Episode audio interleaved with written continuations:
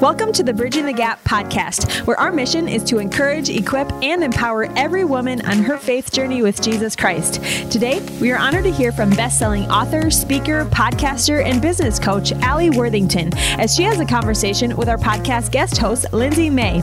In this episode, you will hear about Allie's journey with her calling, as well as insight for caring for yourself as a leader and overcoming obstacles while pursuing the dreams God has placed in your heart. I hope you enjoy this podcast. Allie, welcome to Minnesota. I love Minnesota. It is great to be back. I've got to know, okay, on a scale of one to 10, Okay. the shock factor of stepping out of the airplane, because you're not from here, with the cold. I think it was 19 degrees this morning. Scale of one to 10, how shocking was it? I was completely prepared. So I had a massive winter coat and gloves, and I was still shocked. You were still shocked. It's a little chilly. It is. Yeah. Okay, so obviously, listeners, if you haven't picked up on her beautiful Southern accent yet, will you tell our listeners where you're from? I'm from Nashville, where we do occasionally have cold. It was negative one recently. The wind chill was negative 16. We all freaked out. We all left our water running overnight. I have taken on an outdoor cat. He lives with us now. Really, he chose us. I got him a little cat house for the porch and a plug in heating pad, and my stress was keeping him alive. I don't, I guess, are there outdoor dogs and cats in Minnesota? There couldn't be. There, okay, there's one that roams around at my house. A We cat? have a yeah, we have a ring camera. Do you have a ring Yeah. camera? So that's kind of like our thing. And there's one, I check it, the alarm goes off at like three in the morning. I have it on silent. But there's this sweet little cat that just runs around and Where does he go when I it's don't negative know. 10? I'm trying to convince my husband to let me like bring it in to feed it and stuff, and he says no. Somebody has put a little cat house from Amazon on their porch with an electric um, heating pad in it, just like I have. I, promise. I think I need to learn from that person. I love that. Oh, that is just so, so funny. Oh, I love that. Okay, so you're from Tennessee. Tennessee. And welcome to Minnesota. So, for our listeners, I'm a new voice to you. This is Lindsay May, and I am filling in here on the Bridging the Gap team. Uh, and this is just such a treat to have a conversation with Allie at the Sisterhood Leadership Retreat in Alexandria, Minnesota. So, plug for all you listeners if you've never been, you need to get here. You need to come to a retreat. Uh, or thrive or all the things. It's just so fun because we get to have great conversations. So, Allie, oh man, I love that you are so passionate about empowering others, empowering women to really step into the call that God has placed on their lives and to lift one, one another up. You have such a strategic mindset and a heart, and you've also walked through a lot yourself. Like you are someone who has walked their talk. Like you have done it. And that's one of the things that I just love learning from you um, and listening to you share yours. But will you tell us, you know, when we think about our calling and the things that God is asking us to do, how there there might be a lot of ways where people could look at that phrase, calling. How would you define it? The thing about calling that trips us up is we think that calling is this big, huge thing, and that God is in heaven like a football coach on the sideline with a clipboard over his face, like whispering things. And he's like, "Ah, if they could just figure out what I was whispering. eh, eh, You know, it's not that complicated. I feel like we all have one purpose. Our purpose in life is to choose the Lord or to not. That's our purpose. But our calling is different in every season. So our calling when we are teenagers looks like one thing. Our calling when we're 20 years old look like looks like one thing. When we're 25, when we're 30, when we're 35, when we're 65, when we're 75, when we're 85. So our calling looks different in each season. And sometimes in my life, my calling has looked like being a student or a young wife or a stay home mom to five kids or building a business and teaching other women, bringing other women up behind me. It looks different in each season. And when we realize that our calling looks different in each season, it takes the pressure off.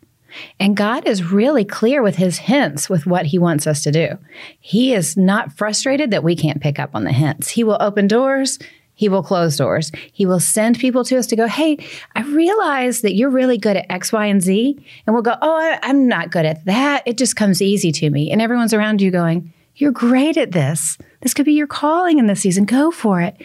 And so I think that's why I'm so passionate about it because we overcomplicate it, and sometimes it's a, it's more simple than we realize. Mm, I think you're right. You know, you mentioned the church and how do you think that we have um, churchified that word calling? How would that? You also work with a lot of people who like are outside of the church world, and you're coaching and all of those things. How what does the calling look like from a non-Christian worldview? It's a terrific question. I think when we think about calling in a Christian perspective, it has so much weight, it has so much importance. And people from a secular viewpoint, they just think about it as what they're passionate about. Mm-hmm. And I think that whatever we're passionate about, God gave us. When we're believers, God will work within us. We're empowered by the Holy Spirit. We have a superpower inside of us to make sure it gets done. If someone is living a life where they don't know Jesus, where they are not filled with the Holy Spirit, they can still move forward in that passion that God has given them, but they're probably going to do it with a bit of a limp. Hmm. Whereas if they knew Jesus, if they were empowered by the Holy Spirit, they'd be able to run. Wow. I think it's a really interesting way to think about that. Uh, so you mentioned there's lots of hints that God puts us on. Would you share what some of those have been in your life? How how are you doing what you're doing? I know part of your story of how you're doing this, and it's incredible. Would you share that with our listeners? Gosh, I I look back and I can see hints from my past and it sounds bananas when I say it. I have a book coming out this summer and I tell this story in there. I met one of my good friends in 2000, maybe 1999. Yeah, 1999. We met at a Chick fil A Playland, a great place for, to pick up mom friends. And we became great friends. And I told her, I remember telling her, I want to have a job one day where I help people on the internet. She said, okay what would you do? Because I'm like a 22 year old stay home mom.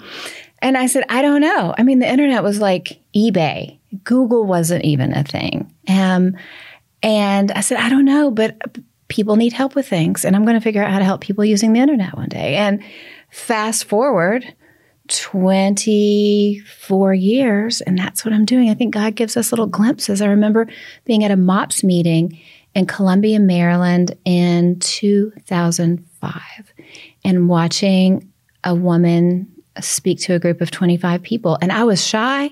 I, I, the idea of speaking to more than one person at once made me want to cry. But she was talking and i just had this thought like i could do that one day. And i'm walking in a bookstore 2006 and i felt like the lord t- told me you're going to write a book. And so it just every few years I'd have a little seed planted. It wasn't my season to do any of that, mm. but he planted those seeds. And so then, as I'm living my life, just bumbling through life, as, as we often do, he brings people to me and opportunities and gives me interest. And when the internet really took off in a way that we could learn, it was game over. Like I was the girl that read the encyclopedia when I was younger. And when the internet was like functional, it wasn't dial up anymore, and we could learn anything we wanted to learn. Like we didn't have to go through any, um, getting approval from other people to learn. We could just go for it. I decided with God and Google, I was unstoppable. So all of those little seeds that he planted in me decades before, they started to bloom. Hmm. But where we get frustrated is we have a passion or we have an idea and nothing's happening right now. So we go, oh, nothing's ever going to happen. But that's hmm. how it happened for me over a very, very long period of time. Yeah, I think that's really important. And I'm glad you called that out, that stretch of time, because tell me how you feel about this. I think we live in a, a microwave culture. Oh, yeah. Where we want things when we want things at the snap of our finger. And if it doesn't happen right away, like you said, oh, maybe it's not meant to be. So, can you tell me this? You you wrote an amazing book called Standing Strong, um, and I know other things that I've heard you say. But what does it mean to stand strong in your calling, even when you're facing roadblocks? It's a great question. It means that you don't let yourself take your take yourself out of the game before you ever get a chance to play. Let me say that again because I stumbled over my word. Standing strong means you don't take yourself out of the game before you get a chance to play what happens is women look for any excuse to take themselves out of the game. Mm. Normally, because the experience in life is that they haven't been supported, hmm. whether by parents, by friends, um, sometimes people in the church, sometimes it's a spouse. Because well, women will say, Here's what I think I'm going to do. here's what I think could be in my future. And because other people haven't received that calling and other people don't have that vision, they go, that doesn't seem like it's going to work at all. That doesn't sound like a good idea. How could it seem like a good idea to somebody who hasn't received that calling, who doesn't understand that vision? Of course, other people don't understand. So, that combined with the normal difficulty of doing anything will make women go, Oh, it's, I thought this was for me, but obviously it's not for me. Mm-hmm. And what happens is we don't expect things to be as difficult as they will be. So as soon as things get difficult, we go, Oh, I thought I heard from the Lord, but it was just me. I'm not meant to do this. And the Lord's like, I didn't tell you to stop. The last thing I told you is I gave you this idea to do this thing, whether it's start a Bible study or adopt a child or start a business or write a book. It's going to be hard. But we can't fear things being hard. We have to look at hard as a natural journey to get where we're supposed to be. If it was easy, we would all do it. That's really true. Oh my goodness. You, how so when you have felt those roadblocks in your life or mm-hmm. whatever mm-hmm. roadblock that might be, I'm sure, man, to get to where you are today and doing the things that you're doing, you mentioned you were shy before. And now look so at shy. you. You speak in arenas. Clearly the Lord has led you down this path. How what were some practical like things that you have done to help maybe like get over the voices of those naysayers or other roadblocks that you have dealt with. Are there any like go-to tools or practices or things that you do that maybe our listeners could benefit from as well? Yeah i want to hit it from a, a few different angles. Number one a, a, question i get from women all the time is what made you keep going? Mm. and for me because I was the stay home mom forever, and my husband was the breadwinner. Then it flipped. I'm the breadwinner, my husband's stay home dad, but my husband also has a lot of health issues. So for me, I never had the financial privilege to stop. So I'm so glad for that. I feel like the Lord knows me so well that the Lord knew if there was any way I could take myself out and go, oh, this isn't for me. This is too hard. I'm too shy. I'm not good at this. I would have been out. But He designed my life with so much pressure, I had no choice but to keep going. Sometimes, and this is a word for somebody, sometimes there is a calling for women, but because we don't have the pressure to keep going for it, because our life is easy in some ways, we give up too soon. So sometimes we got to pretend like we have no choice but to make this work. That's important. That mindset, I have no choice but to make this work. That's really important. From a practical perspective, yes, so shy. Um, but God kept putting things in my path to make me figure it out. So, right after I started my business, um, a friend of mine DM'd me. She's a friend now. We weren't friends before. She DM'd me on Twitter, and she said, "This is this is early 2008." There's this big event, a women's event coming to Nashville, business. And I want to host a cocktail party afterwards. I've seen on Twitter, you seem to be the person who knows everybody in Nashville. Will you be the hostess and invite people? And I said, sure. Well, then she calls me a few months later and says, the whole event's been canceled. They didn't sell enough tickets. So I guess we're not going to have the after party. And I said, well, you already have the sponsor who's going to sponsor it. Go to them. I swear it's like the Lord told me what to say. Go to them and tell them we're going to sponsor the day. Everyone's already coming. We'll just have our own event because it was about blogging and social media.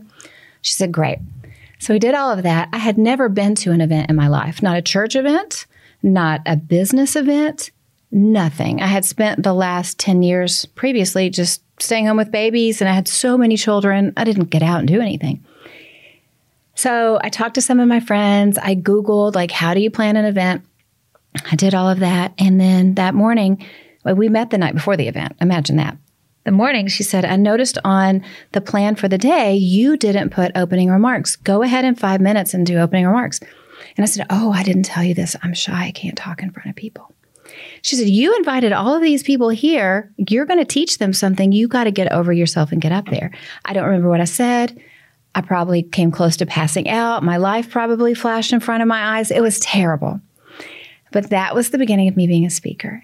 And every year we'd host the event, and people who were there that day would come up to me afterwards and go, We know you're terrified, but you're getting a little bit better. 2008, terrible. 2009, still pretty rough. 2010, still pretty rough. It's 2023. I'm pretty good now. because I didn't stop.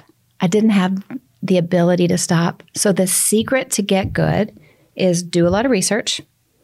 I'm a big fan of online courses. The fact that for not a ton of money, women can learn from specialists, that's magic.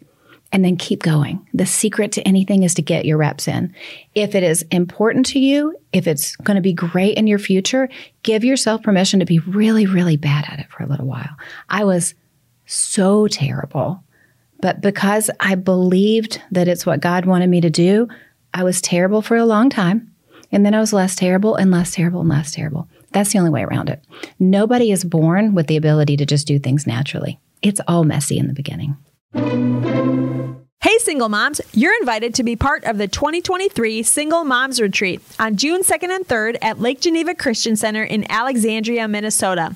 Join with other single moms from across the Midwest to relax, refresh, have fun, and be encouraged. Enjoy main sessions with Jennifer Maggio, Rebecca Hagan, Nick Gray, and worship with Reba Gray, multiple breakout sessions, as well as incredible giveaways like our Diva Boutique personal shopping experience, a spa, car care, haircuts, professional headshot photos, a one mile walk or 5K run, rollerblade, or bike, the Girlfriends Night Out party with a special performance by music artist True Serva, and more. Our hope is for every attendee to feel extravagantly loved, seen, and encouraged on her faith journey with Jesus Christ.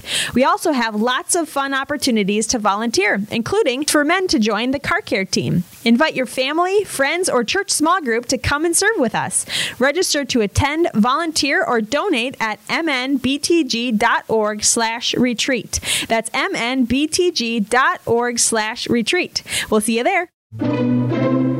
What a great reminder for all of us. It's all messy in the beginning. Okay, and you mentioned, you know, a big part of that was coming out of a season of staying home, that motherhood. Mm-hmm. What would you say to somebody who's maybe at a crossroads on their life, like whatever season that might be? Maybe mm-hmm. they're in a job change, maybe something tragic happened. Like, how do you how do you allow yourself to dream again? You know, like how what did that look like for you, or where you were just like, okay, this is my time. I'm gonna I'm gonna do this. When we're in a period of transition, when we don't know what the future is going to hold, that's when we need to pray and ask the Lord to give us clarity and to give us strength for whatever He has and to look for threads. So the Lord will give you little threads of what you're meant to do next. And the key is to pull on those threads and find out what's next. Because we will tell ourselves, I'm not meant to do that. That's going to be too difficult. I don't know what's going to, everything seems so overwhelming. But like I said, the Lord's not a football coach hiding his mouth on the sideline. The Lord's just over here throwing threads at us. So we look for the threads and we keep pulling them. And then my policy is I pull all the threads and I go, hey, if this isn't right, or if I think this is a thread and it's not, stop it real quick. And in his graciousness, he will shut things down when it's not his will. Hmm, that's really good. Okay, I have a question that might feel similar, but I'm curious how you would respond to this. What about when you're feeling stuck? What about when you maybe you feel burned out? What do you do when you feel like, you know, you are trying the things or you're just so tired? What would you what have you done in a situation like that and what could you share with others? I was really burnt out January 2021. Two of my kids were dealing with an illness. I had been working really hard. It's, you know, mid terrible pandemic. Everything's tough. And the Lord told me very clearly, get more help. And I got myself back into therapy, hired a coach again, because what we do as women is we just give and we give and we give and we give and we give. And they were like, I don't understand why I'm a burned out shell of myself, right? And we all, and we've all heard the oxygen mask thing on a plane. But I think a more appropriate visual is imagine a woman full of life, happy, giving and giving and giving. But unfortunately, because she isn't being fed, and she isn't being supported, what happens is a seed of bitterness gets sown and a seed of disappointment gets sown. And if we don't bring in people to help us, that seed of that root of bitterness will grow and that root of disappointment will grow. Starting fresh and young and amazing, and before we know it, we're just like I'm burnt out, I'm numb, I don't have feelings anymore. And the Lord, in His graciousness, graciousness with me, said, "Get more help." Mm-hmm. And it may be a word for uh, somebody listening. Get more help. Maybe it's counseling. Maybe it's a coach. Whatever it is, you have permission to get help. As women, we have to have women taking care of us. And I think that some of us think that that should happen for free. And for a lucky few women, it does happen for free when we're in those situations. But sometimes we need to spend a little money on ourselves. Like we feel comfortable getting our nails done, but sometimes we need to give ourselves permission to go, I need therapy, or I need a nutritionist, or I need a coach to help me get to the next level because we can't do it for ourselves. We just can't. And of all the things the Lord could have said to me, He said, Get more help. Go hire people to help you. Went, oh, great. Thanks, Lord, because I never would have done that otherwise. that is a word. Yeah. I mean, speaking from my own experience, it's easy to think, oh, I can do this. I'm strong. I'm smart. I'm I buck up. Do it. Life's just tough. Just do it.